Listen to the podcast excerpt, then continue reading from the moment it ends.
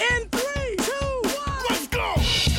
Welcome to the e-commerce dudes podcast, It's Gonna be awesome! This is gonna be so awesome. made for you from the fabulous Berlin city. Ich bin ein Berliner.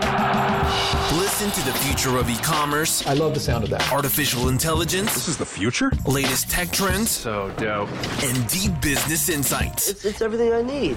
And now, welcome your hosts, Daniel Hernka and Tim Shestak.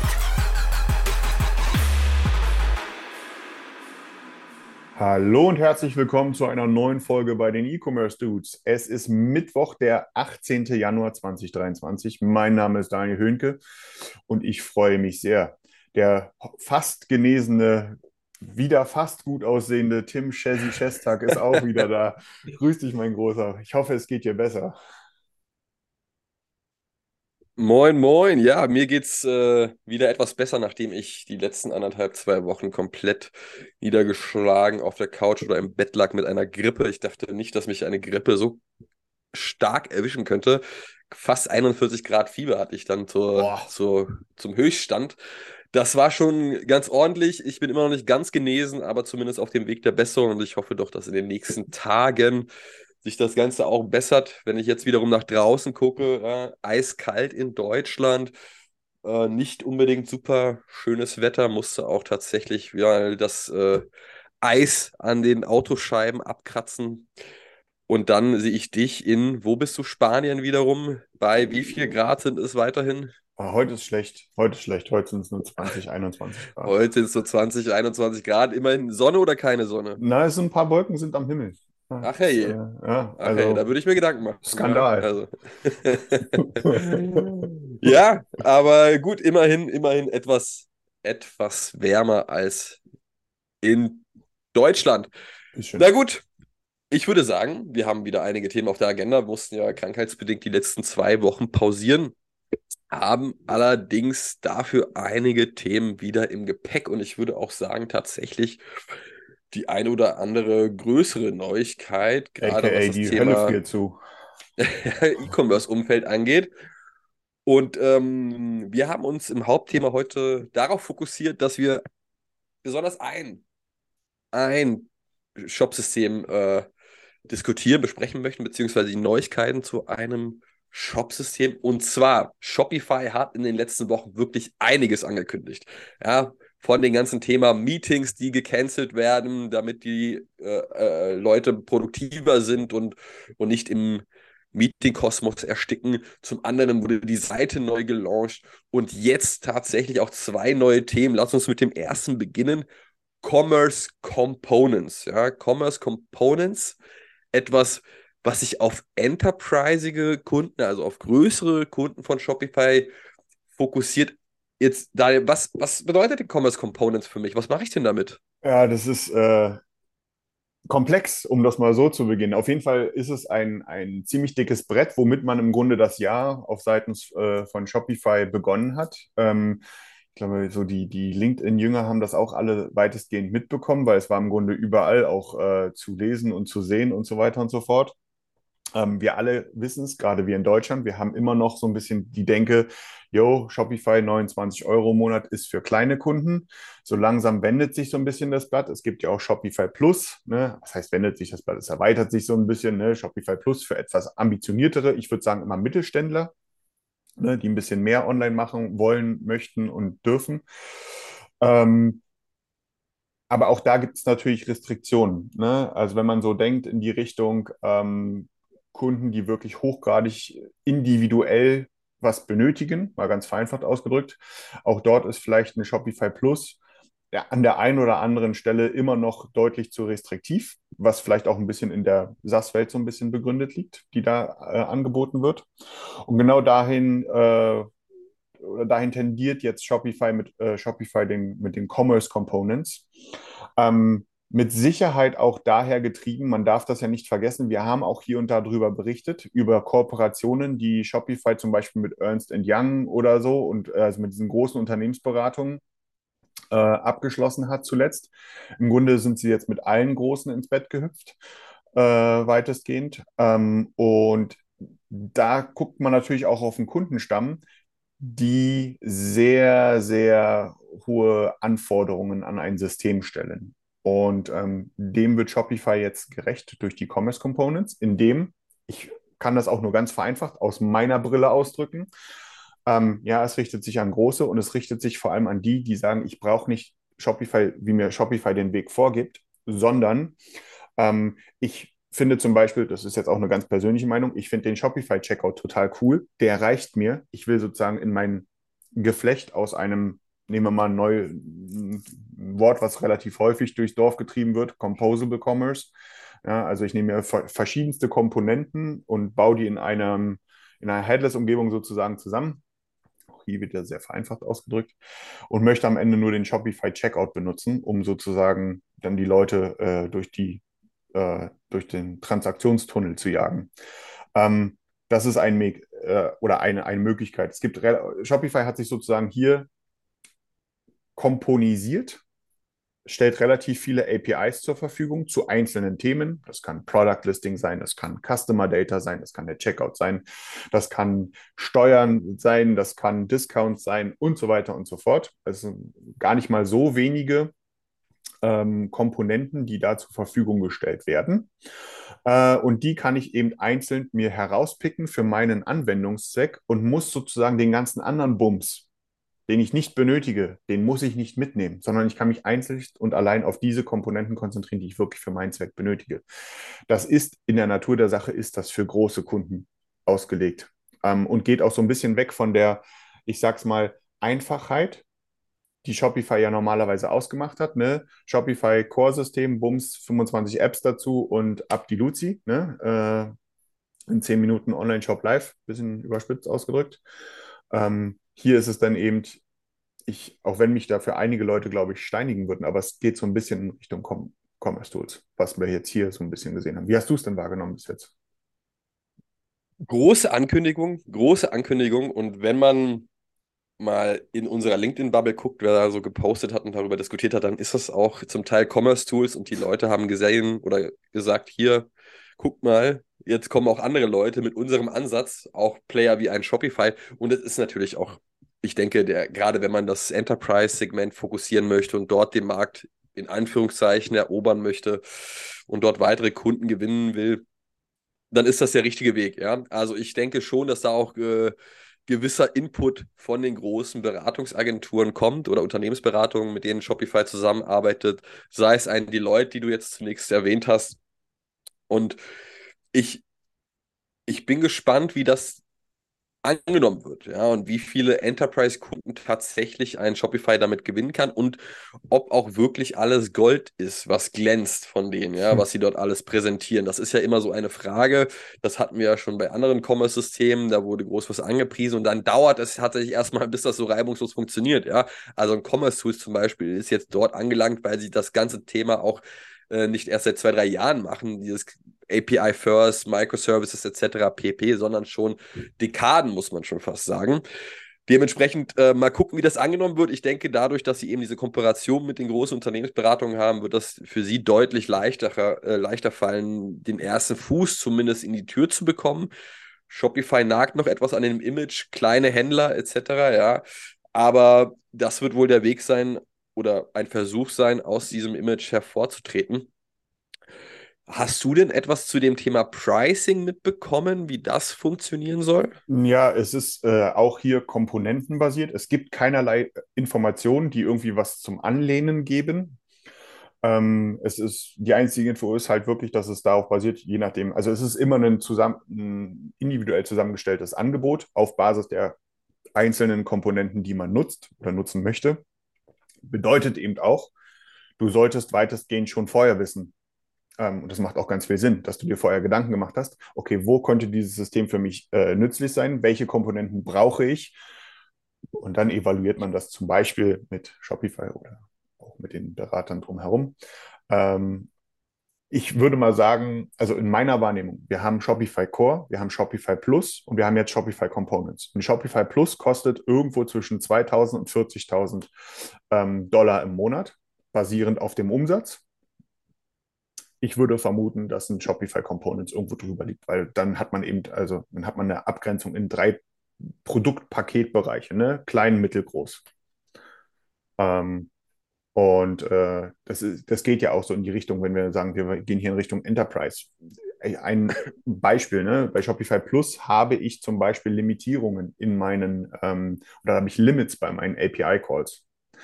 Bei Shopify Components soll es die ja angeblich nicht geben. Keinerlei Limits bei den API-Calls. Also man bekommt auch mehr. Ne? Ähm, nur muss man an der, von der Warte aus zu ähm, äh, betrachten. Von daher gehe ich davon aus, dass ein äh, Components preislich gesehen über Plus liegen wird. Es macht Sinn. Aber wie es jetzt genau aussieht, weiß ich auch nicht. Ähm, ich bin, also bis jetzt hat, also wen hat Shopify da angekündigt? Es fühlt sich auch so ein bisschen an, dass der Fokus erstmal auf äh, den, wieder mal auf Nordamerika liegt, so ein bisschen. Ja. ja. Ähm, und sie haben jetzt angekündigt, dass Mattel, die kennen wir, die durch das ganze Spielzeug äh, äh, kennt jeder von uns, äh, direkt oder indirekt. Ähm, äh, und das ich glaube, die bekannteste Marke, um das kurz abzuschließen, ist, ist äh, sogar Fisher Price. Das ist das, ich kannte Mattel oh. vorher nicht, aber Fisher Price, die sagen mir was. Okay, ja. ja. Äh, und ähm, da ist es, die werden wohl jetzt erster Kunde. Ähm, und da gehe ich mit, was du gerade angesprochen hast. Ähm, ich bin gespannt und ich bleibe bei diesem Wort. Ähm, ich kriege das nicht weg. äh, ähm, dass, äh, wie sich das entwickelt, weil die natürlich, die sind jetzt der erste Kunde. Ähm, da wird Shopify ein hochgradiges Interesse daran haben, dass das gut läuft, natürlich, gar keine Frage. Aber ähm, das, das, da muss auch natürlich erstmal geliefert werden. Aber das ist ja vollkommen klar. Es liegt ja in der Natur der Sache. Ne? Es ist eine große Ankündigung. Ähm, viele werden jetzt schauen, ähm, ob sie sich da und wie sie sich daran beteiligen. Ähm, ich meine, wir haben eine Mach-Alliance, ne, wo auch ein Commerce-Tools drin ist, zum Beispiel, oder auch ein Big-Commerce. Ne, das, da ist ein Content-Full mit drin, also eine recht große, mittlerweile eine recht große Composable Community, wenn man so sagen will, ne, die sich sozusagen in ihrem Ansatz aufeinander abstimmen, in Anführungsstrichen. Ähm, ich glaube, Shopify ist zu groß, dass, dass, dass die außer Acht gelassen werden. Aber auch da muss erstmal was passieren. Korrekt, korrekt. Ja, wie gesagt, mal gucken. Fokusmarkt erstmal USA. Bin auch gerne gespannt, wenn das Thema Mattel dann mal durch ist mit ihren ganzen Tochtergesellschaften. Also das soll ja quasi, oder die ganzen Gesellschaften oder Tochtergesellschaften von Mattel sollen ja quasi zukünftig auf äh, diesen Components laufen und irgendwo steckt ein bisschen Shopify drin. Auf den Aktienkurs von Mattel hat sich das scheinbar auch direkt ein bisschen positiver ausgewirkt. Ich weiß nicht, ob es daran lag, aber äh, immerhin, immerhin ging es ein bisschen nach oben für Mattel. Ähm, mal gucken, wann das Ganze in Deutschland ankommt. Und das Interessante ist dann wirklich auch, dass auch ein Shopify, ich denke, gerade in Deutschland auch noch wie gesagt, dieses Image eher für kleinere hat, dass dann auch größere Agenturen mit Shopify zukünftig arbeiten möchten oder werden, ja, wenn auch diese Möglichkeit von den Components besteht. Ich denke, es ist ein cleverer Schachzug. Die Exekution ist jetzt noch die nächste Frage, wie es durchgeführt wird.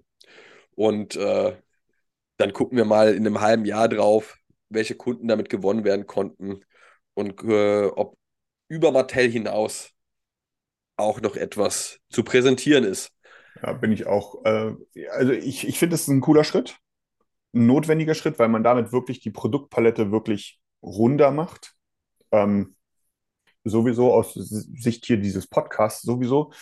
Ähm, es kommt mal wieder ein bisschen äh, Bewegung ins, äh, ins Enterprise-Spiel, ne? nachdem irgendwie ähm, jetzt äh, so ein Salesforce oder so ist ruhig, abgesehen davon, dass sie Mitarbeiter entlassen ähm, und so weiter und so fort. Ne? Von daher, ähm, man sagt ja so schön, ne? Konkurrenz belebt das Geschäft. Äh, und ich glaube, das ist ganz gut, dass das genauso auch passiert.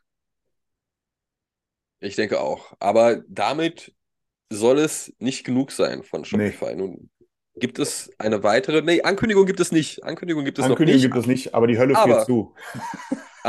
aber wir haben hier und da Flüstern gehört von unterschiedlichen Personen und dementsprechend gehe ich stark davon aus, dass unsere Quellen äh, dort richtig liegen. Ja, wir haben das von unterschiedlichen Quellen auch bestätigen lassen. Und zwar Stichwort rechtliche Sicherheit mit Shopify, Serverstandorte. Was ist dort noch nicht angekündigt, aber wird mit Sicherheit bald angekündigt werden. Also ähm, eines der größten Painpoints bei der Nutzung von Shopify ist ja das Thema, dass die Server in, den, in Nordamerika stehen. Ja, oder stehen können. Ja, und damit, wir haben da letztens erst groß drüber gesprochen, ne, äh, Stichwort Happy Coffee, ne, dass die ziemlich genutzt worden sind, weil sie eben Shopify einsetzen äh, und deswegen da auch weggehen mussten. Bisher ein Einzelfall, Gott sei Dank, aber ähm, ich weiß nicht, ob es damit zusammenhing mit diesem Fall oder ob das jetzt nur Zufall ist, äh, weil man da eh schon dran gearbeitet hat. Aber ja, Shopify wird Serverstandorte in der EU dieses Jahr anbieten und zwar schon in absehbarer Zeit. Ähm, die Ankündigung dafür ist noch nicht gemacht. Das ist noch keine offizielle News. Das sind alles, sage ich mal, wo aus verschiedenen Quellen, wie du es schon angesprochen hast, ähm, sind das äh, Informationen, die wir bekommen haben. Und äh, fuck, das ist richtig, das ist eine richtig gute Neuigkeit für sehr, sehr, sehr viele äh, Shopbetreiber. Ähm, dass es da in, ich sag mal, in Teilen schon mal eine Rechtssicherheit äh, äh, oder eine bessere Rechtssicherheit gibt. Das muss man ja auch nochmal dazu sagen. Ne? Äh, auch da ist ja noch nicht das Ende der Messe gelesen, ne? denn wir reden ja immer noch über äh, amerikanische Anbieter und bla bla bla. Auch das Thema hatten wir schon Ja. zu Genüge, aber es ist ja schon mal ein Riesenunterschied, dass man sagen kann, hey, ich möchte gerne mein Shopsystem, mein SaaS-Shopsystem in Europa betreiben. Und Ja. das ist ein, das ist ein, das ist ein, das ist ein, ich würde ja schon fast sagen, das ist ein Game Changer, weil damit auch die Argumentation von vielen anderen oder auch von vielen Hatern sozusagen ähm, ein Stück weit ähm, eliminiert wird. Denn ähm, man kann jetzt nicht sagen, ja, nordamerikanische Anbieter, die schicken alles rüber, äh, damit Scheiße und so weiter und so fort, sondern das wird, das ist, das ist, das ist eine richtig gute News. Der Vorteil ist einfach auch gerade bei Shopify, dass es ja kein amerikanisches, also kein US-amerikanisches Unternehmen ist, sondern in Kanada sitzend. Dementsprechend auch nochmal in der Hinsicht etwas rechtssicherer geworden, wobei auch Shopify vermutlich auch den einen oder anderen amerikanischen Dienst wiederum setzen wird. Dann hätte man diese Komplexität.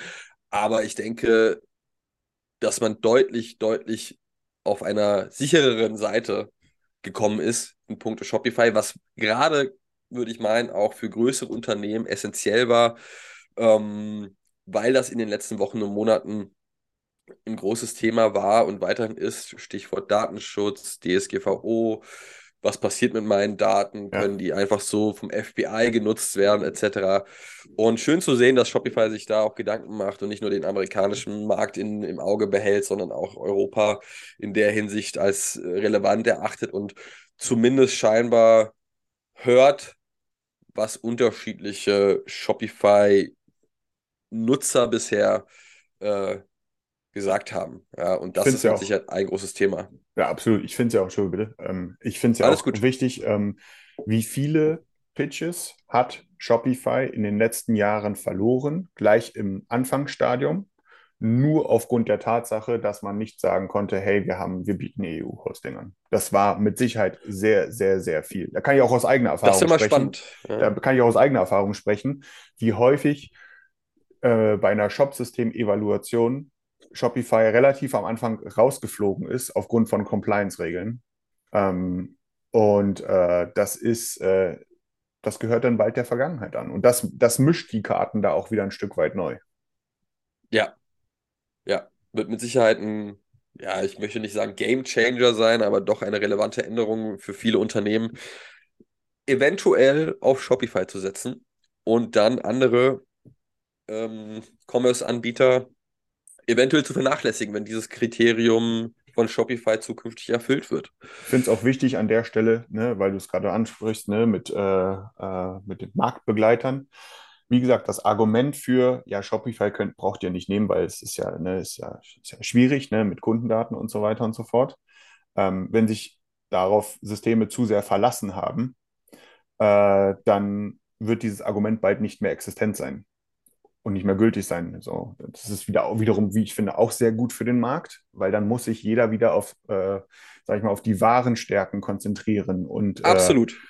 äh, und da ein, einfach ein besseres System liefern. Ähm, und das ist, darum geht es uns doch allen am Ende des Tages. stärkerer Wettbewerb und nicht mehr das ganze Thema rechtlich zu Ja. betrachten. Ja. Wobei mit Sicherheit gewisse Anbieter haben da weiterhin Vorteile, aber sie werden schmäler.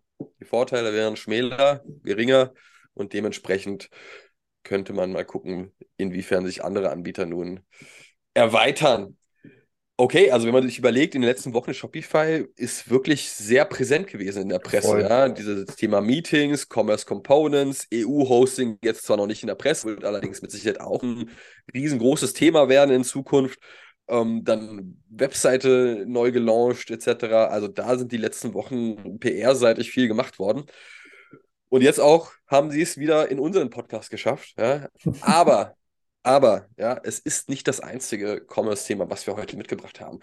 Und wir fokussieren uns heute auch nicht nur ausschließlich auf Shopify, sondern wir haben auch eine weitere News im Gepäck. Gestern auch nochmal auf LinkedIn von Commerce Tools gepostet.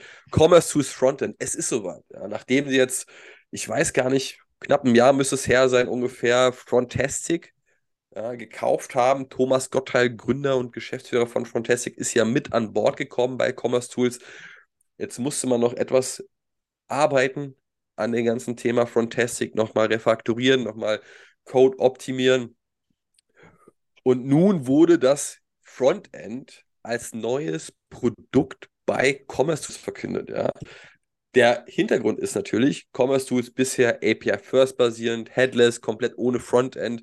Und nun kannst du das Frontend-Seite, also dieses Frontend-Produkt, optional dazu buchen, wenn du möchtest. Und das Spannende, was ich aber auch finde, ist, es ist ja nicht ausschließlich für Commerce Tools gedacht, auch wenn es Commerce Tools Frontend heißt. Es gibt ja aktuell schon unterschiedliche ähm, Unternehmen beziehungsweise E-Commerce-Player, die auf Frontastic heute Commerce Tools Frontend setzen. Ja?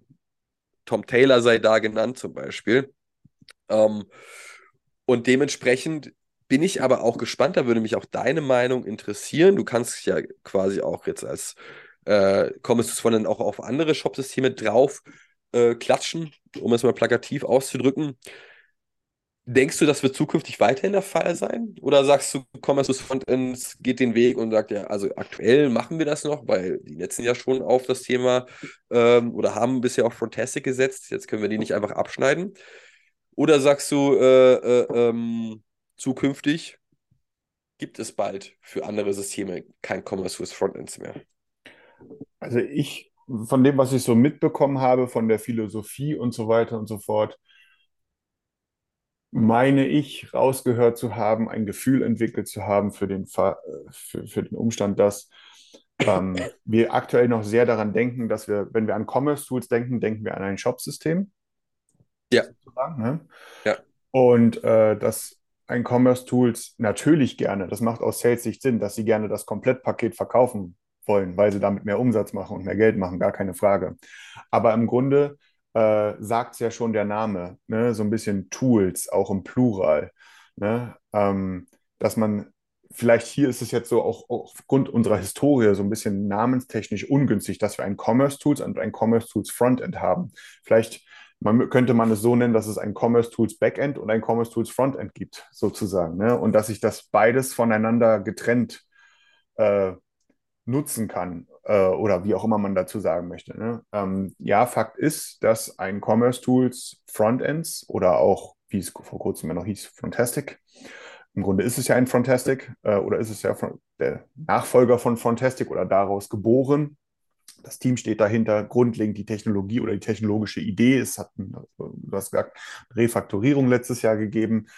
Ähm, aber ich könnte eben auch heute noch, und ich bin fest davon überzeugt, dass man das auch morgen noch kann, äh, ein Commerce Tools Frontend an zum Beispiel ein Scale Commerce vorne rankleben oder an ein Shopify vorne rankleben.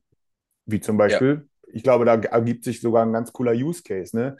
ähm, dass ich mit Shopify Components, Commerce Components, äh, mir eben nicht den ganzen Bums mithole, sondern ähm, mir in Zukunft nur die Sachen rausziehe für ein Commerce Tools Frontend, die ich dafür auch benötige. Das ist zum Beispiel ein ziemlich cooler Anwendungsfall, äh, wo ich sage, okay, ich habe meine Frontend-Technologie, in die integriere ich mein CMS, zum Beispiel ein Contentful, hat ja eine Standardintegration da rein. äh, habe mein, äh, äh, hab mein Algolia Search ja, und ziehe mir dann einfach noch äh, den, keine Ahnung, den Checkout, ja, um es einfach, beim einfachen Beispiel zu bleiben. Ne? Ähm, aber habe halt kein Commerce Tools Core System im Einsatz. Ähm, ich glaube ganz fest, dass ich hier Commerce Tools vielleicht auch noch weiter in der Zukunft äh, breiter aufstellen wird, wird, was das Thema Tools angeht, Commerce-Tools. Ähm, unterschiedliche Werkzeuge für unterschiedliche Anwendungszwecke. Ähm, auch wenn die jetzt nicht direkt in Relation zueinander stehen, aber sie stammen ja beide aus der Rewe-Gruppe. Es gibt ja auch sowas wie so ein Fulfillment-Tools, äh, zum Beispiel. Ja. Äh, auch das kann ich ja für unterschiedliche Commerce-Systeme in Einsatz bringen. Und so soll es wohl auch bleiben. Also ich glaube ganz fest daran, dass man das weitermachen kann, weil es entspricht ja auch, es entspricht ja auch, sage ich mal, der Composable Idea dahinter. Ne? Ich kombiniere die Systeme miteinander, die für mich Sinn ergeben. Äh, und äh, von daher glaube ich, dass ich meine, überleg mal, also auf der einen Seite, ja, ich habe es eingangs erwähnt, klar würde wahrscheinlich ein Commerce Tools am liebsten immer alles zusammen verkaufen, weil sie damit mehr Geld machen. Auf der anderen Seite äh, haben sie somit eine viel breitere Kundenschicht, weil sie sagen können, yo, du hast dein, keine Ahnung, Scale Commerce, ist doch super, aber dann nutzt halt unser Frontend, weil die haben keins oder die haben nur so Accelerator oder was auch immer. Ne? Absolut, absolut. Ich, ich würde fast, oder was heißt fast, ich würde auch sagen, die werden das nicht abschneiden, sondern weiterhin zukünftig allen Commerce-Systemen zur Verfügung stellen, einfach weil du dann auch weiterhin einen Fuß in der Tür hast, auch wenn sich jemand für ein Scale oder Shopware oder sonst was entscheidet, ja. ja. Und, und äh, dadurch kommst du einfach, oder wie du schon gesagt hast, hast du eine größere Zielgruppe, eine größere Kundengruppe und eventuell ergibt sich daraus ja auch, auch Folgegeschäfte. Ich erinnere mich auch, ich weiß gar nicht, das ist mittlerweile schon auch schon wieder ein, zwei Jahre her, als Salesforce Mobify gekauft ja. hat. Ja? Also auch die, diese, diese Frontend-Geschichte. Ich meine auch, dass, dass Salesforce zwar alles gebrandet hat auf quasi Mobify ist jetzt Salesforce etc., aber du kannst auch dort sehr wahrscheinlich immer noch Mobify auf andere Systeme nutzen, ja. Aber natürlich für Commerce Tools mit Sicherheit auch in einem Pitch-Moment relevant, wenn du sagen kannst, okay, pass auf, also wir sind jetzt nicht nur headless, wir bieten dir jetzt auch ein Frontend an, was äh, du nicht für zig Trilliarden Euro neu bauen musst, sondern hier bitte sehr Commerce Tools Frontend können wir oder kann die Agentur dir auch zusätzlich hinzufügen und äh, musst dich nicht auf die Suche nach einem separaten Frontend-Anbieter machen oder dir ein eigenes Frontend bauen. Ja? Ich denke, das ist auch ein sehr, sehr valides und sehr, sehr gutes Verkaufsargument für ein Commerce Tools, in unterschiedlichen Pitch-Situationen. Wenn du da den Kunden sagen kannst, du, jetzt sparen ist vielleicht das falsche Wort, aber du musst zu wen, zumindest weniger Geld investieren, als wenn du komplett alles neu bauen müsstest, ja. ist, denke ich, für viele in Anbetracht auf TCO-Rechnungen etc.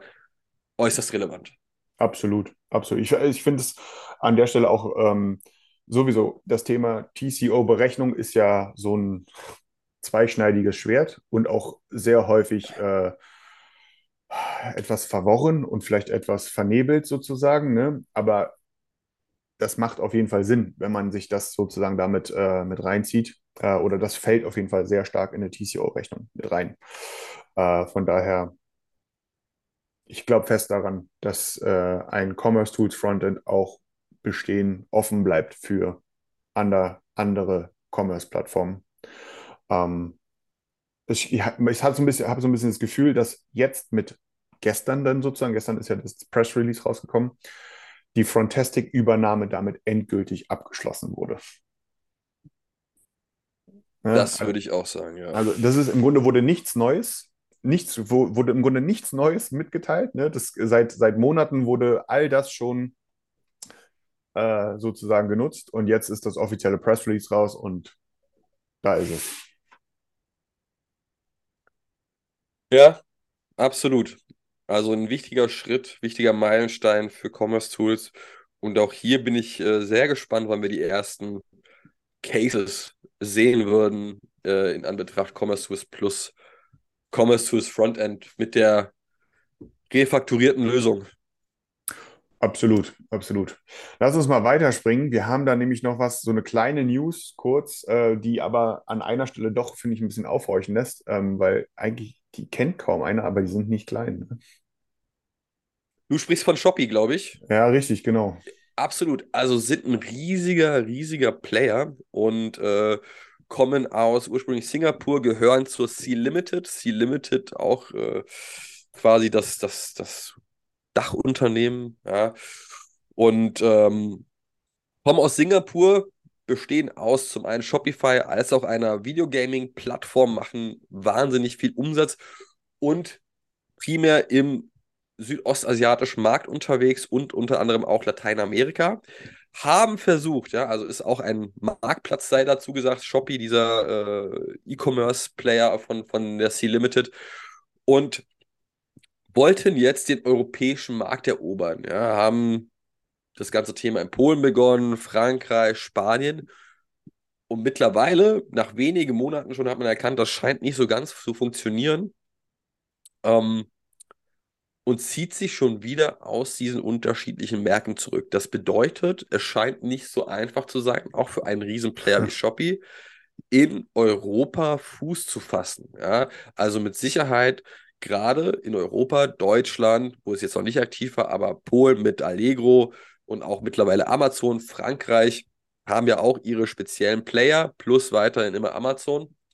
Äh, scheint es schon dünn zu werden, wenn man diese Zielgruppe dort erreichen möchte. Ja? Also die werden dort ja auch nicht wenig investiert haben, haben auch knapp ein, ein GMB von 80 Milliarden Dollar ja, weltweit gesehen. Was echt nicht wenig ist. Was nicht wenig ist.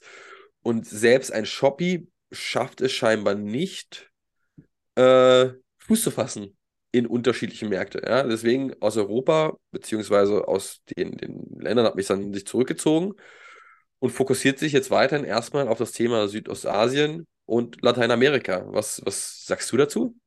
Ich finde, es ist mal wieder ein passendes Beispiel für äh, Marktpenetration nicht richtig gemacht. Ähm, sowas gab es ja schon häufiger ähm, und äh, das sozusagen, nehmen wir mal das Beispiel, Systeme aus Übersee kommen nach Europa oder wollen in Europa Fuß fassen, dann bedarf das für, aus meiner Perspektive zwei Dinge, drei Dinge äh, bedi bedingen sich so ein bisschen. Das ist einmal ein Team vor Ort, was aufgebaut wird, und zwar ein schlagkräftiges Team, es braucht Zeit und es braucht Geld.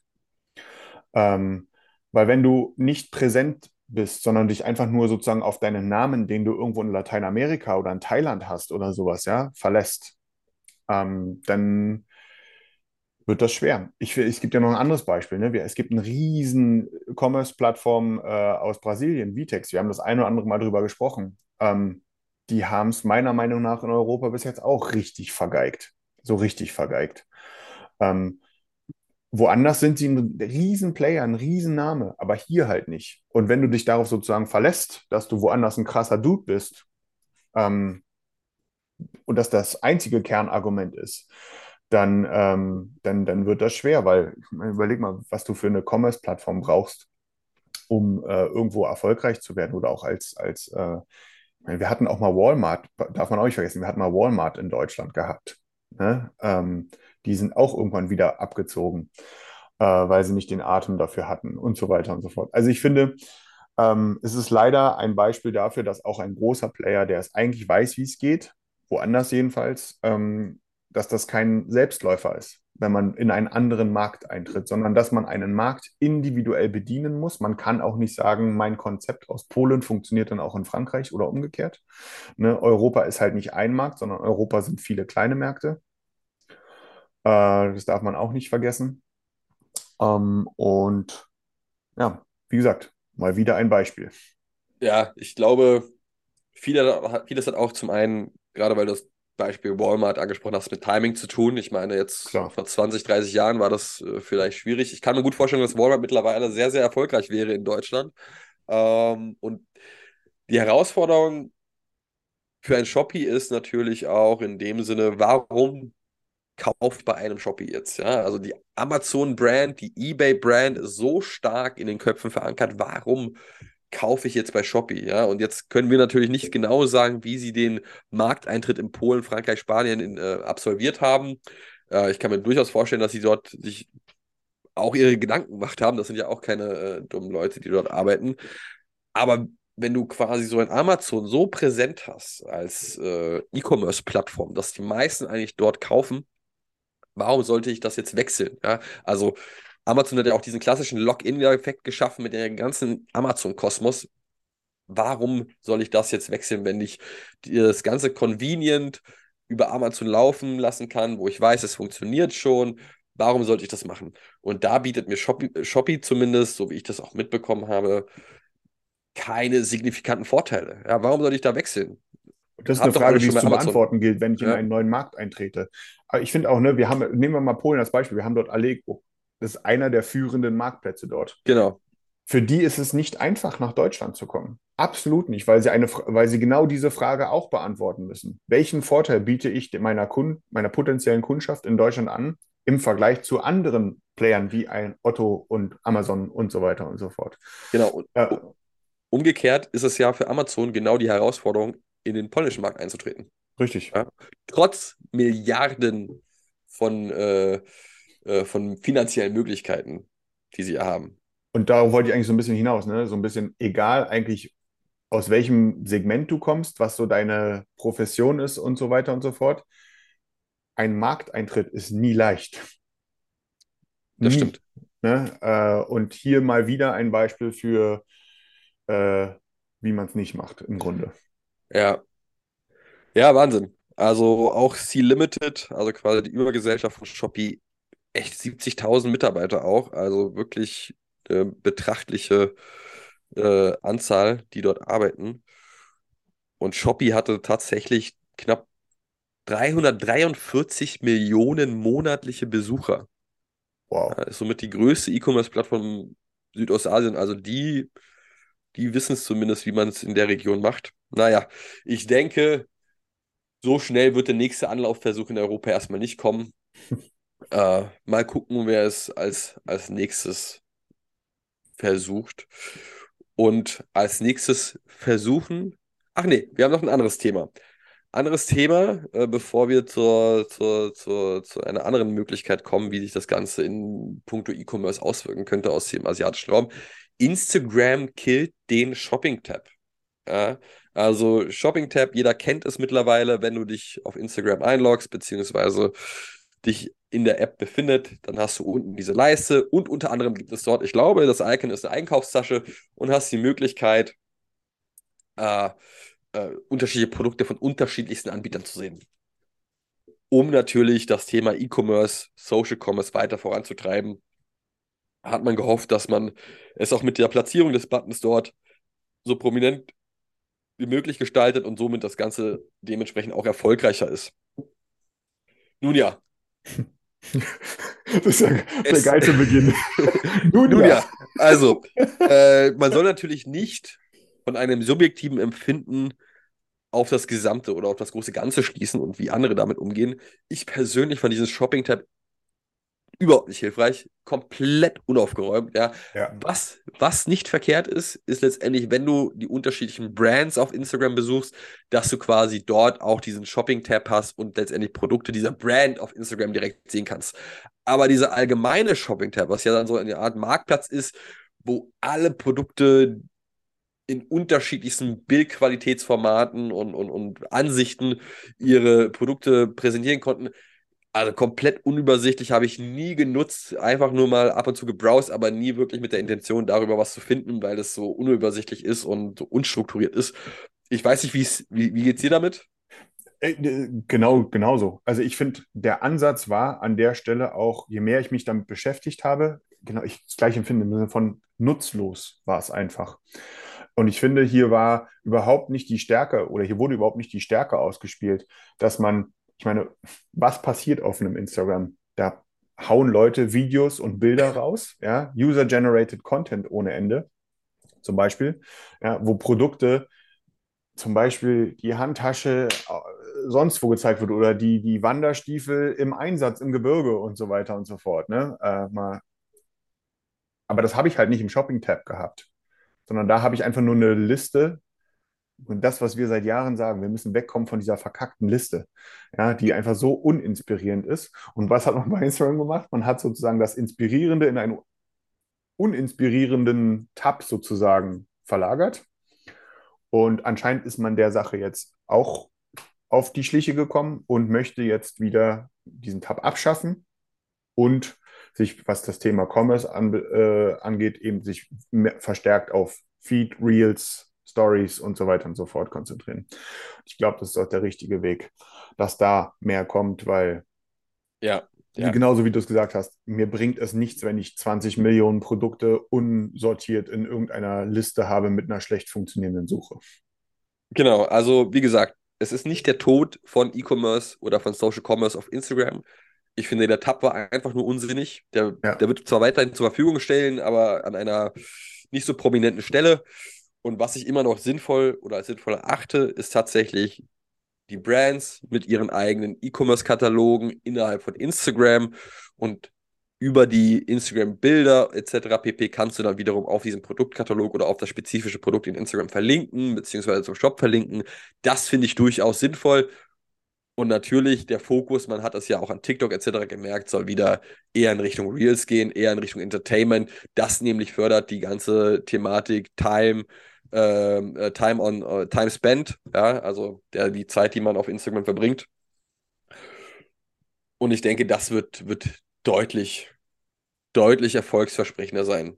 Ja, Ich glaube, da können wir auch direkt zum nächsten Thema springen, weil es ist genau, es hat genau damit zu tun, so im Sinne von springen wir zu den Leuten, die anscheinend wissen, wie man es macht. Absolut. Springen wir zu den Leuten, die anscheinend zumindest auch wiederum in ihrem Markt bisher ja, wissen, wie man es macht. Und eventuell, das meinte ich auch vorher, vielleicht ist gar nicht so ein Marktplatz das nächste große Ding, ähm, was in Europa fußfest im Punkto E-Commerce, so wie es ein Shopee versucht hat. Eventuell läuft das Ganze dann zukünftig noch stärker über TikTok. Ja? Und da muss man sagen, die Zahlen, die man gehört hat oder die TikTok beziehungsweise die chinesische, äh, äh, das chinesische Pendant Du- Douyin präsentiert hat, ja, von der TikTok-Mutter ByteDance. Laut deren Aussage machen die mit E-Commerce 208 Milliarden Dollar. Ja, also 208 Milliarden GMV auf Douyin. Und das ist wirklich, also das Interessante ist ja, das ist nochmal ein 76-prozentiger Wachstum im Vergleich zu 2021, äh, 2021. Und das finde ich wirklich immens. Ja? Also, Ich dachte, ich habe mich verlesen, als ich das gesehen Wow. habe. ja, absolute Top-Liga, muss man sagen. Also, selbst für den chinesischen Markt, die ja stark auf Social Commerce schon getrimmt sind, die das Ganze schon kennen, ist das nichtsdestotrotz ein großer Erfolg. 208 Milliarden Dollar GMV. Ähm, ich bin der Überzeugung, da sind wir noch weit, weit entfernt davon in Europa auf TikTok. Wenn du überlegst, wir Aber- machen in Deutschland alleine nur im gesamten E-Commerce, im gesamten E-Commerce so plus minus 100 Milliarden Euro Umsatz. Ja, ja. Ne? Äh, gut, man kann jetzt sagen, ja, China ist ja auch viel größer. Ja, ist ja. Aber der gesamte chinesische E-Commerce-Markt ist auch nochmal viel größer. Ne? Man muss das mal ein bisschen in Relation sehen. Und wir reden hier einzig und allein Vertriebsplattformen, die das TikTok-Pendant. Was, also China, für die Leute, die es wissen, in China gibt es kein TikTok. TikTok ist für außerhalb China. Dasselbe gibt es in China, nennt sich Douyin oder so. Ähm, und darüber wurde ein Umsatz von 208 Milliarden Dollar 2021, äh, 2022 gefahren. Ähm, und das ist mindblowing. Das ist wirklich, äh, aber es ist genau das, was wir gerade eben ja hatten. Ne? Ähm, dort wird, finde ich, auch, ich, ich, man merkt das sogar ein Tick hier, wenn man mal so, äh, oder wenn ich persönlich meinen TikTok-Feed, der nicht gut ist, weil ich es nicht so häufig nutze, ähm, mit äh, meinem Instagram-Feed ver vergleiche. Ähm, man ist da weiter, was das Thema Produktpräsentation angeht. Und wenn ich dann, ich kenne es ja jetzt auch nur sozusagen aus Beispielvideos, ne, wie es in China denn aussieht, was es dort für, ich mag dieses Wort ja nicht, aber Influencer gibt, ne, die sich einzig und allein zum Beispiel auf Produktpräsentation spezialisiert haben und das mega erfolgreich machen. Also wirklich ultra erfolgreich. Denn äh, bei uns hat es ja immer so ein, wie sagt man so schön, so ein Geschmäckle, ne? So von wegen, oh, da hat jemand das, da ist jemand gesponsert und deswegen muss er das Produkt als gut sozusagen verkaufen oder anpreisen.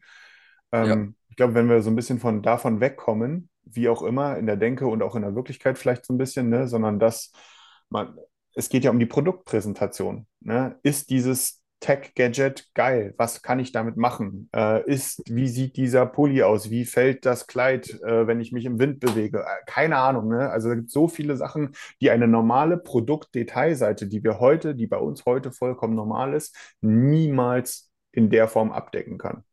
Ja. Ähm, und ich bin fest davon überzeugt, ich bin ganz fest davon überzeugt, dass wir auch bei uns vielleicht nicht ganz so krass, aber wir werden auch einen stetigen Anstieg von Social Commerce, E-Commerce äh, sozusagen auch bei uns erleben, auch noch weiter darüber hinaus. Also wenn man YouTube ja eben auch noch so ein bisschen als äh, Social Commerce Komponente vielleicht so ein bisschen mitnehmen möchte, ne? im Grunde ist auch Videopräsentation, ähm, da ist auch noch unglaublich Absolut. viel Potenzial. Ne? Also ich glaube, da kommt auch noch was auf uns zu.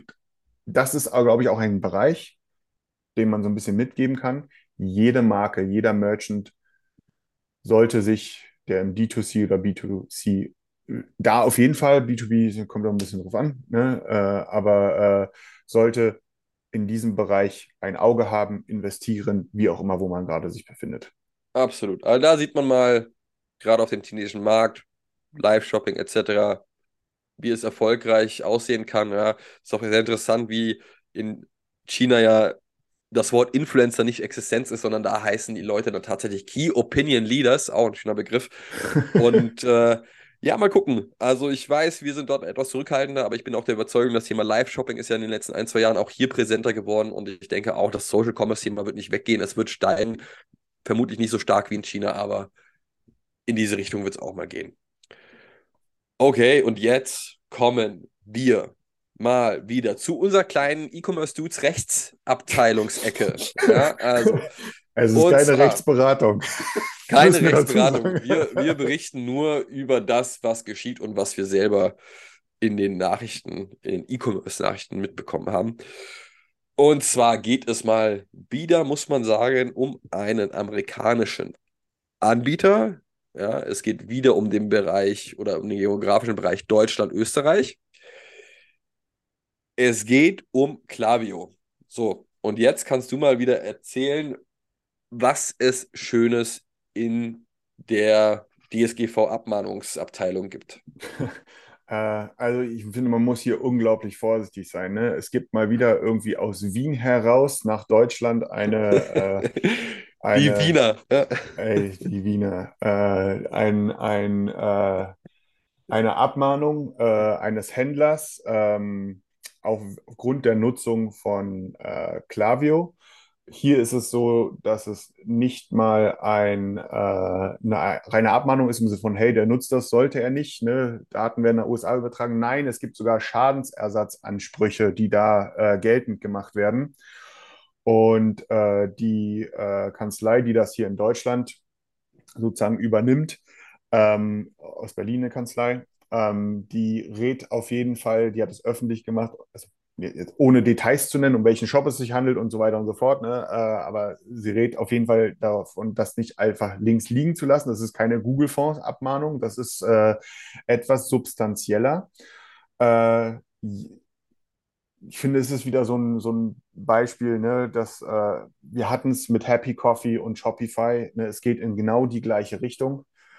Ähm, es ist echt nicht einfach. Äh, man löst auch nicht das Problem, indem man sagt Hosting in Europa, weil theoretischerweise könnte man immer noch sagen, ja, äh, ihr nutzt aber Amazon Web Services, das ist amerikanisch. Also das ist alles ein, das ist ein Heidenthema, äh, was irgendwie nichts, äh, was irgendwie echt schwierig ist. Ich habe Klaviyo daraufhin mal kontaktiert, habe auch eine äh, äh, eine, eine, mehr oder weniger halboffizielle Aussage dazu bekommen, dass zum einen, man hat das auf dem Schirm, man hat das auch relativ schnell gesehen. Das fand ich ja schon mal gut, ne, dass man sich diesem, dieser Thematik bewusst gewesen ist.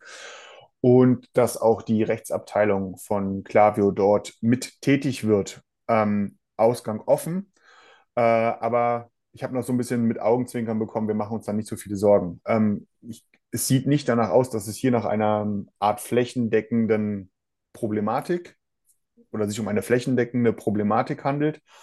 Es ist einfach, wie bei uns, einfach ganz generell gerade im Markt, es ist einfach hart undurchsichtig und hart schwierig bei all den verschiedenen Plattformen, die wir haben, Cloud-Themen, ähm, das ist ein, das ist ein Brecherthema. Ähm, wir wollten es hier einfach nur mit reinbringen, um aufzuzeigen, ähm, es kann im Grunde, es kann einen, es kann jeden irgendwie treffen. Ähm, es ist auch nicht mehr nur so, dass es irgendwie nur die, ach ja, das ist ein amerikanischer Anbieter, ja, äh, Problematik-Ecke geht so, ne, sondern das ist ein Thema, was theoretischerweise jeden treffen kann, ähm, weil eben so viele Lösungen irgendwie auf amerikanische Cloud-Technologien setzen, was auch sinnvoll ist. Ähm, ich glaube, es ist einfach so, wenn man heute im Commerce unterwegs ist, brauchst du einfach einen Anwalt. Brauchst einen guten Anwalt. Ja, also das ist, äh, wir reden halt nicht mehr über, der hat mein Bild geklaut, ich will 500 Euro haben, ne, sondern wir reden halt wirklich mittlerweile auch über Schadensersatzansprüche, über 20.000 Euro und so ein Gedöns. Ne? Ähm, du brauchst jemanden, du brauchst eine Rechtsberatung als Marke, Händler, wie auch immer an deiner Seite, egal ob du groß oder klein bist, ähm, die dich vertritt, die dir helfen kann, die dir den Weg leitet. Und ja, und hier und da wird es ein bisschen was kosten. Ähm, wie gesagt, das ist ja keine Rechtsberatung, das ist eine ganz persönliche Meinung meinerseits. Ne? Äh, man kann natürlich sagen, ich mache alles zu 100% DSGVO-konform. Aber was ist der Preis, den ich dafür zahle? Ne? Also, welche Möglichkeiten habe ich im Vergleich zu meinen Konkurrenten? Jetzt rätst du unseren Zuhörern, das Gesetz zu brechen? Nein, ich, nein, sondern ich finde, ganz viel ist grauzonig. Und wer die Grauzone komplett meidet, äh, der, der hat vielleicht im Nachhinein weniger Geld im Portemonnaie als andersherum. Ja, das, das ist, ein ist ganz, auch eine schwier- ist ein ganz schwieriges Ja. Thema, aber ich finde, man muss das, man muss das auch mal aussprechen, ne? äh, dass einfach, ich würde mich ja so hart selbst beschneiden, wenn ich, wenn ich davon nichts nutzen würde, wenn ich Absolut. keinerlei Cloud-Technologie nutzen würde, die irgendwo auf amerikanischen Anbietern gehostet oder betrieben wird. Was bleibt mir dann noch übrig? Ja, das ist eben die gute oder eine sehr gute Frage, weil letztendlich ist es häufig auch so, es lohnt sich, ja, in dieser Grauzone zu agieren mit dem ganzen Thema Marketing, Automatisierung etc., weil damit machst du dann mehr Umsatz, damit machst du eine mehr Marge etc., ja. Ja. Und dann tut dir vermutlich so eine, ich, ich sag mal in Anführungszeichen, kleine Abmahnung nicht so weh, als würdest du auf diese ganzen Themen verzichten. Ja, auf diese Ja. ganzen Marketing-Themen, ja. Also wirklich, das, das ist immer so eine Frage, man muss natürlich auch immer abwägen. Das ist eine Kostenabwägung. Ja, ja, ja, es ist ein bisschen hart, ne? Also wir empfehlen dir nicht, das Gesetz zu brechen, aber es ist in gewisser Art und Weise eine, eine Grauzone in manchen Bereichen, muss man dazu sagen. Und wo man sich selber überlegen muss, Mensch, nutze ich doch solche amerikanischen Tools? Es gibt aber, das muss man auch dazu sagen, durchaus auch gute, sinnvolle europäische Lösungen, wo man allerdings auch wiederum prüfen muss, da haben wir das Thema Serverstandort wieder, nutzen Sie AWS, das ist wiederum ein amerikanisches Unternehmen, sind die Server in Deutschland oder in Europa? Also auch hier, man ist irgendwie nie so ganz geschützt und mittlerweile, man braucht keinen festen Anwalt, aber man sollte zumindest einen haben, den man äh, für solche Themen Ja, zügig kontaktieren kann. die auch wissen, Ja. wovon sie sprechen. Ne? Genau, Ja. nicht so wie du und ich. Ja, Nicht so wie du und ich, ja, genau. Ich bin, ich bin ganz klar Excel-Format. Das kostet mich es, das, das kostet mich es und das bringt es mir. Ja, wobei du halt auch nie weißt in Zukunft, wie hoch dann, oder ich weiß nicht, ob man das weiß, aber zumindest ich äh, würde vermuten, dass man das nie so wirklich abschätzen kann. Wie hoch ist dann die Strafe? Und dann muss man wiederum prüfen, hat es sich dafür dann doch gelohnt? Also, wie gesagt, immer ein Abwägen, ein gewisses Restrisiko ist immer vorhanden scheinbar. Und Daniel, ich möchte ehrlich gesagt zum nächsten Thema, wenn ich. Bitte, lass uns offen machen. Ja, lass uns. Okay. Bevor wir uns hier um, um Kopf und Kragen reden. ja, ne? ja, ja, hör auf, hör auf. Ja. Nicht, dass, äh, dass wir noch eine Klage dafür bekommen. Willkommen bei äh, Könke Partnerkanzlei hier. Der Rechtsanwaltspodcast. oh Gott, oh Gott, oh Gott, oh Gott, er hat es laut ausgesprochen. ich, ich, ich glaube nicht, dass das unser Metier ist. oh nee. Okay, lass uns zum nächsten Thema springen. Und ich glaube, ein, ein Thema, mit dem wir uns deutlich eher befassen und was mehr Spaß macht, zumindest zum aktuellen Zeitpunkt. In den letzten Wochen und Monaten OpenAI, ChatGPT, GPT-3, was auch immer, überall präsent gewesen. In den Nachrichten, auf LinkedIn, äh, anderen Social Media Kanälen, zigtausend Tipps, wie man ChatGPT nutzen könnte, all das überall präsent gewesen. Also ich will gar nicht wissen, wie oft ich beim äh, Feed irgendwas über ChatGPT oder OpenAI gehört habe. Unzählige Male, unzählige Male. Und es gibt natürlich auch etliche, etliche Use Cases dafür und man kann eigentlich auch dankbar sein dafür, dass so viele Leute das posten, wie man es gut nutzen kann und das Wissen zur Verfügung stellen.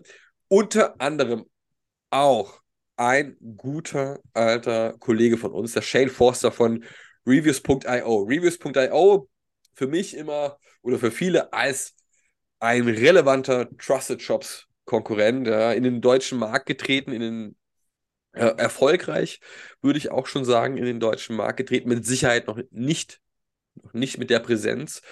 Aber man muss sagen, mal ein Player der Trusted Shops versucht, die Stirn zu bieten. Ja.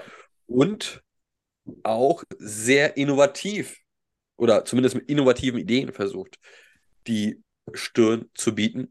Und zwar kann man auf LinkedIn sehen, wie Shane Forster da etwas gepostet hat. Reviews.io plus ChatGPT. Und zwar, wenn ein Kunde in einem Shop-System eine Bewertung abgibt, ja, sei es positiv, sei es negativ, wie auch immer, ja, in der Regel hoffentlich positiv, besteht die Möglichkeit, ChatGPT mit in Kombination mit Reviews.io dahingehend zu nutzen, dass ChatGPT automatisiert eine Antwort schreibt. Ja, gerade für große Online-Shops, die vielleicht unzählige Bewertungen erhalten, kann man hier automatisiert etwas leisten. Ist natürlich auch immer, hm, muss ich sagen, ein, ein lachendes und ein weinendes Auge, wenn ich so etwas lese, ja, in, in puncto automatisierte Antwort. Äh, aber ich denke doch, dass es ein, zumindest ein cooles Feature ist, was viele nicht auf dem Schirm haben, was in dem Geschäftsbereich von, von Reviews.io nicht wirklich viele auf dem Schirm haben und ein sehr cooles Feature, was man nutzen kann, wenn man es möchte. Bin allerdings persönlich ja, manchmal nicht so ganz überzeugt, weil es natürlich zum einen eine automatisierte Antwort ist. Zumindest sollte man dann vielleicht transparent kommunizieren, hey, pass auf, das hat kein Mensch geschrieben, das ist eine automatisierte Antwort, ja, weil der Kunde denkt sich, super cool, ich freue mich riesig darüber, dass mir jemand hier persönlich geantwortet hat und dann ist es keine persönliche Antwort. Aber zumindest eine, eine massive Arbeitserleichterung und wenn ich das so lese, es lässt sich schon schon gar nicht mehr von einer echten Antwort unterscheiden. Ich finde auch, du bist zu gut für diese Welt, Timmy. Äh, ich würde, ja, also ich bin da ja, ich bin da ja etwas, ich. ich bin da etwas anders gepolt. Ne? Äh, ich finde, mit dem Hintergrund, den du gerade erwähnt hast, ne, viele Bewertungen. Ähm, und ja, es ist einfach ein, es ist ein ganz kleines, ein ganz kleines Element in dem großen Zahnrad des, der Kundenbindung. Ne?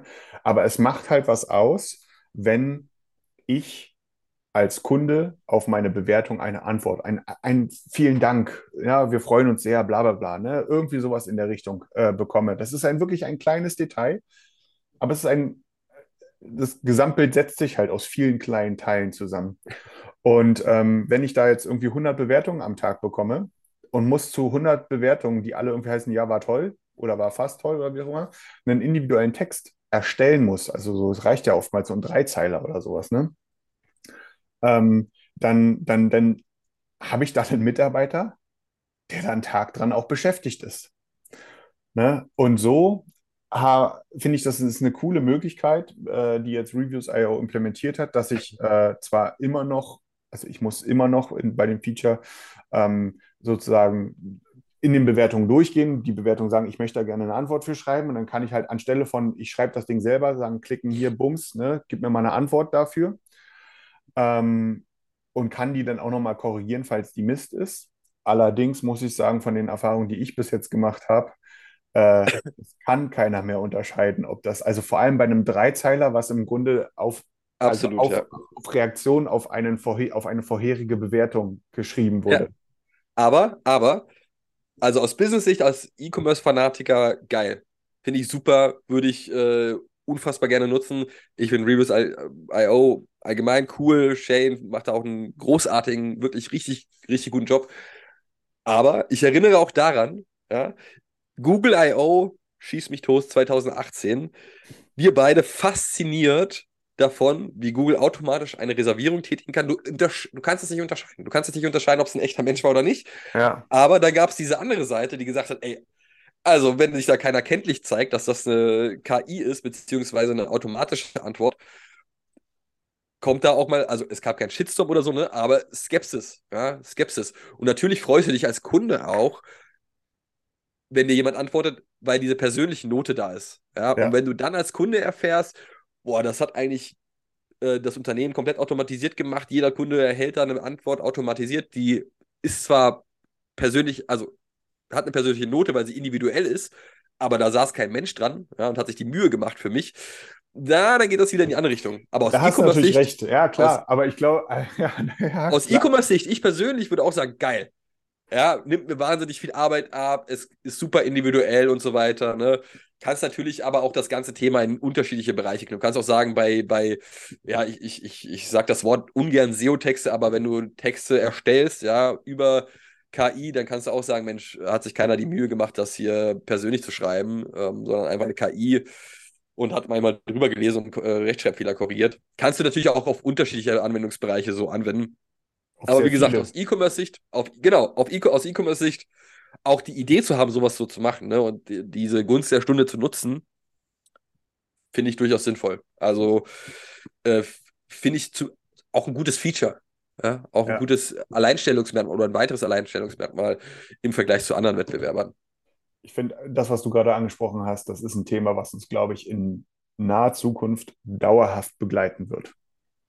Weil wir in eine Welt eingetreten sind, ähm, kommen wir ja gleich nochmal zu, äh, die, die, die ist verändernd. Und die verändert in dem Sinne, diese Technologie verändert in dem Sinne, wie wir tagtäglich eigentlich miteinander interagieren, ein Stück weit. Äh, und von daher muss, ich weiß nicht, was da die Lösung ist, ne? aber äh, auf jeden Fall wird es ein bisschen anders werden. Ähm, ich finde es aber gut, dass du es so herausgestellt hast, so von wegen, es gibt da auch eine andere Seite, weil wenn das rauskommt, dann kommt das eher kontraproduktiv rüber. Das stimmt allerdings natürlich. Ne? Auf der anderen Seite, Ist ja, who cares? wir betrachten vieles als unser I I Who cares, was die Kunden denken. So. Ja, also wir betrachten das ja häufig aus der E-Commerce-Bubble, deswegen ist es zumindest mal wichtig. Äh, du kennst gerade gerade in Deutschland, äh, muss man auch manchmal auf die andere Seite gucken. Ne? Das stimmt Da, da, das hast ist du durchaus relevant. Apropos Alles- auf die andere Seite, ich bin auf die dunkle Seite. Äh, Du bist, gewechselt. ja, du hast hier, aber das ist ja vielleicht nicht die dunkle Seite, wenn du jetzt auf das nächste Thema ansprichst, Ja. Daniel. Ja, das ist eine, ja eine Seite, die dir wirklich Arbeit erleichtert und da werden wahrscheinlich äh, äh, weniger Leute und Konsumenten aufhorchen, wenn es heißt, oh mein Gott, der Shop hat nicht per Entwickler die Plugins komplett selbst entwickelt, sondern das hat eine KI gemacht. Erzähl doch mal, was hast du mit ChatGPT? Du hast ja ein bisschen rumprobiert. Was hast du damit ausprobiert? Also ich habe, äh, genau, ich habe mit ChatGPT rumprobiert und habe mir gesagt, okay, das mit den Texten funktioniert schon krass gut. Ich werde, ich habe mir auch so ein bisschen vorgenommen, ich werde die nächsten Tage werde ich, also Tage, Wochen werde ich öfter mal so einen äh, Artikel auf LinkedIn veröffentlichen zu dem einen oder anderen Thema. Äh, der, wo ich das auch genau herausstellen werde, der ist nicht von mir gekommen, sondern das ist ein von mir orchestrierter Artikel über ChatGPT erstellt. Ich war sehr verwundert darüber, was man da auch E-Commerce-relevante Blogposts für machen kann. Fand ich ziemlich geil. Die habe ich mir so ein bisschen vorgenommen zu orchestrieren. Und dann bin ich drauf gekommen, okay, ich habe ja hier und da gelesen, man soll damit programmieren können. Das ist ja so per se erstmal nicht richtig, ne? sondern ChatGPT kann dir dabei helfen, äh, irgendwie zu programmieren. Aber ich gedacht, weißt du was, ich kann nicht programmieren, aber ich probiere es mal aus. Und habe mich zum Beispiel gestern Abend hingesetzt, hatte mehr Probleme damit, mir eine Shopware 6-Instanz auf meinem MacBook lauffähig hinzusetzen. Aber das liegt eher an mir. Äh, hat irgendwann geklappt. Und dann habe ich mir gedacht, okay, was ist denn so ein Use Case? Und habe mir einfach mal so einen ganz einfachen Use Case rausgesucht. Ähm, der, äh, ich wollte ein Plugin coden, in Anführungsstrichen, muss man sagen. Coden ist, glaube ich, auch nicht das richtige Wort, äh, sondern zusammenstellen, ein Plugin erstellen für Shopware 6, äh, wo ich ein neues Einkaufswelten-Element äh, sozusagen mir baue. Ich habe dafür einfach halber, weil es ist für mich in meinem begrenzten geistigen Rahmen war das einfach, dass ich sage, hier, ich würde gerne so einen alternativen Banner-Slider möchte ich mir bauen. Das ist einfach so als Use Case gesetzt. Und long story short, innerhalb von 15 Minuten hatte ich ein fertiges Plugin mit einem lauffähigen Bootstrap Carousel Slider in, meinem, in meiner Shopware 6 Instanz drin. Da habe ich gesagt, okay, das muss noch ein bisschen geiler gehen, weil ich habe auch geschaut, wie mache ich das in Shopify. In Shopify läuft das ja alles ein bisschen anders. Das kommt heute. Ja, das, da, da setze ich mich jetzt direkt hier nach dran. Aber im Grunde ist das Thema auch schon gelöst, wie ich das in Shopify mache. Ähm, mit einem Slick-Slider. Ähm, den Leuten, denen das nicht sagst, ist egal. Das sind halt im Grunde sind das fertige Komponenten, die es gibt, Bibliotheken für Slider. Ähm, und ja, ich habe es geschafft, ein, mit Hilfe von ChatGPT mit einer Anleitung für Dumme, also in dem Falle für mich, ähm, ein Plugin zu bauen, ähm, wo ich einen alternativen Banner-Slider, ein alternatives Banner-Slider für die Erlebniswelten ähm, zur Verfügung hatte. Und ja, heute baue ich mir das in so ein äh, Liquid, in mein Liquid-Theme ein äh, äh, für Shopify. Äh, da mache ich genau das Gleiche. Da läuft halt nicht über ein Plugin, sondern mache es direkt über das Theme. Ähm, aber auch da liegt mir sozusagen die Schritt-für-Schritt-Anleitung liegt mir schon vor. Und ja, ich kann bestätigen, das hat funktioniert. Ähm, und jetzt muss man ein bisschen vorsichtig sein. Ähm, man kann damit natürlich nicht alles machen. Äh, so hochgradig individuelle Themen sind schwierig. Aber ich habe so das Gefühl, dass äh, ein, zum Beispiel eine Technologie auch in Zukunft, vor allem in Zukunft, sehr stark gewisse Entwicklungsprozesse ähm, verkürzen wird, weil man weniger recherchieren muss. Ich glaube, recherchieren ist halt auch ein ganz, ganz elementarer Bereich, äh, Teil in diesem, in dem Bereich, ne, dass man sich zu Tode sucht. Man hat irgendwo einen Fehler oder man weiß irgendwo nicht den Ansatz. Und wie war mein Ansatz? Ich habe einfach einen, einen, einen Satz an, an ChatGPT geschrieben, hilf mir bitte einen Shopware-Erlebniswelten-Plugin äh, zu bauen. So, und dann hatte ich schon die ersten Schritte und habe gesagt, was ich machen möchte, mit einem zweiten Satz und hatte es da. Also es ging wirklich relativ, es ging total einfach für Dove im Grunde.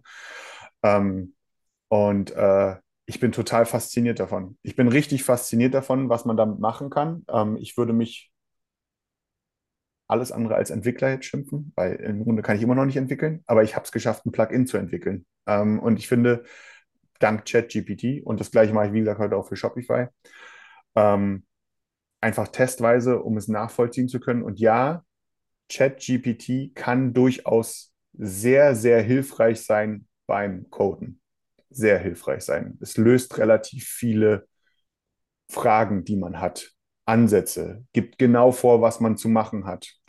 Es gibt dann irgendwann Grenzen, sowas wie eine App-Entwicklung, also nicht Plugin äh, für Shopware, ist da relativ schwierig, weil es da, wir wissen alle, ChatGPT geht nur bis 2021.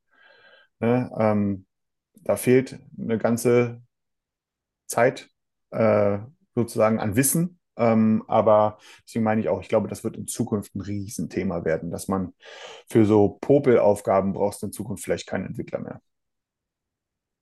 Oder weniger. Oder der Entwickler braucht weniger Zeit. Der Entwickler kann sich darauf konzentrieren, mehr Sachen zu bauen, den Output zu erhöhen. Ich will immer gar nicht die, den Teufel an die Wand malen, ne? Mit brauchst du den nicht mehr, sondern das ist ja auch Quatsch, sondern eher, ähm, du kannst den Output erhöhen, du kannst mehr testen und so weiter und so fort. Ne? Und nicht, der Entwickler muss nicht irgendwo bei in irgendwelchen Dokumentationen gucken, ob da ein Fehler in der Doku drin ist und dann gucken, ob das irgendwie anderweitig funktioniert und so weiter und so fort.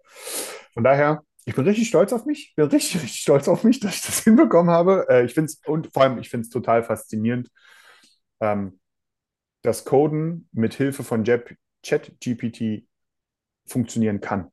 Das war, also als ich es gestern Abend ausprobiert habe, ich habe wirklich, es war spät abends, ich habe mit einem offenen Mund da gesessen und habe gedacht, das kann ja nicht wahr sein der Bums hat echt funktioniert. Dass du mal erfolgreich codest, ja. das hätte keiner gedacht. ist wirklich ein. Nee, das, das stimmt wohl. Das stimmt ja, wohl. ich habe seinen Namen vergessen, aber, aber gut. hier äh, meinen Dozenten äh, Systemintegration, drittes Semester war das, glaube ich, Wirtschaftsinformatik, möchte ich nochmal einen, äh, einen E-Commerce-Dudes Gruß rüberschicken. Jetzt, Jetzt geht's. Ich, 15 Jahre später, Herr sowieso, habe Ihren Namen vergessen, läuft. Ah, herrlich, herrlich. Das ist doch mal, mal eine erfreuliche Nachricht, dass, dass du das jetzt auch kannst. Wunderbar. ich, ich würde sagen, damit haben wir wirklich einen Rundumschlag um zahlreiche E-Commerce-Themen gemacht. Eigentlich, eigentlich hätten wir noch fast, äh, müssen wir über unser Lieblingsthema sprechen. Ja, Karstadt? ja Galeria Karstadt gibt einen neuen Käufer, einen potenziellen neuen Käufer, Unternehmen, äh, oder die Modekette Aachener, ja, mit dem Unternehmer Ja. Friedrich Wilhelm Göbel. Aber ich würde Wer sagen, kennt sie komm, nicht? Wer kennt sie komm. nicht, ne? ja, die gibt es erst seit 2022, also relativ neu. Ähm, aber komm, das machen wir nächste Woche, Daniel. Machen wir nächste Woche. Das machen wir nächste nächste Woche. Wir müssen Montag oder Dienstag machen wir. Am Mittwoch fliege ich nach Utrecht. Ähm, das nun mal schon so als kleine Vorwarnung, ähm, dass du auch Bescheid weißt, dass ihr auch Bescheid wisst. Wer Bock und Zeit hat, äh, nach Utrecht zu kommen, ihr seid am Donnerstag herzlich eingeladen. Äh, geht einfach die Seite helloshopware.nl für Niederlande. Äh, meldet euch dort kostenlos an. Ähm, ab 13 Uhr ein richtig geiles Programm rund um Shopware. Ähm, ich spreche kein Holländisch, bin trotzdem da. Viele andere aus, auch aus Deutschland kommen auch hin, wie ich weiß. Äh, zum Beispiel auch Reviews.io wird auch da sein, beispielsweise. Äh, die, die Damen und Herren von der B2B Seller Suite kommen auch rum. Shopware wird da sein. Ähm, ein Tag rund um Shopware, kostenlos. Abends gibt es noch eine Aftershow-Party, powered by Klaviyo. Äh, wer Bock hat und Zeit hat, kommt nach Utrecht, kann auch mich treffen und ein paar andere. Jetzt, Äh, jetzt hast du es schon wieder weniger schmackhaft gemacht. ja. äh, dem kann ich mal zeigen, wie Coden geht. Ne? Und dann Super, ja, aber klingt auch, klingt auch spannend. Also rund, äh, rund, rund ums Thema Commerce seid ihr zumindest dann kommende Woche in Utrecht ganz, genau, ganz gut aufgehoben. richtig. Alles klar. Daniel, dann würde ich sagen, äh, it's a wrap. War mir wieder eine Freude und äh, nächste Woche, Montag oder Dienstag, können sich unsere Zuhörer, Schrägstrich Zuhörerinnen, auf die nächste Folge freuen. So Bis dann und danke euch. Ciao. Danke euch, haut rein, ciao.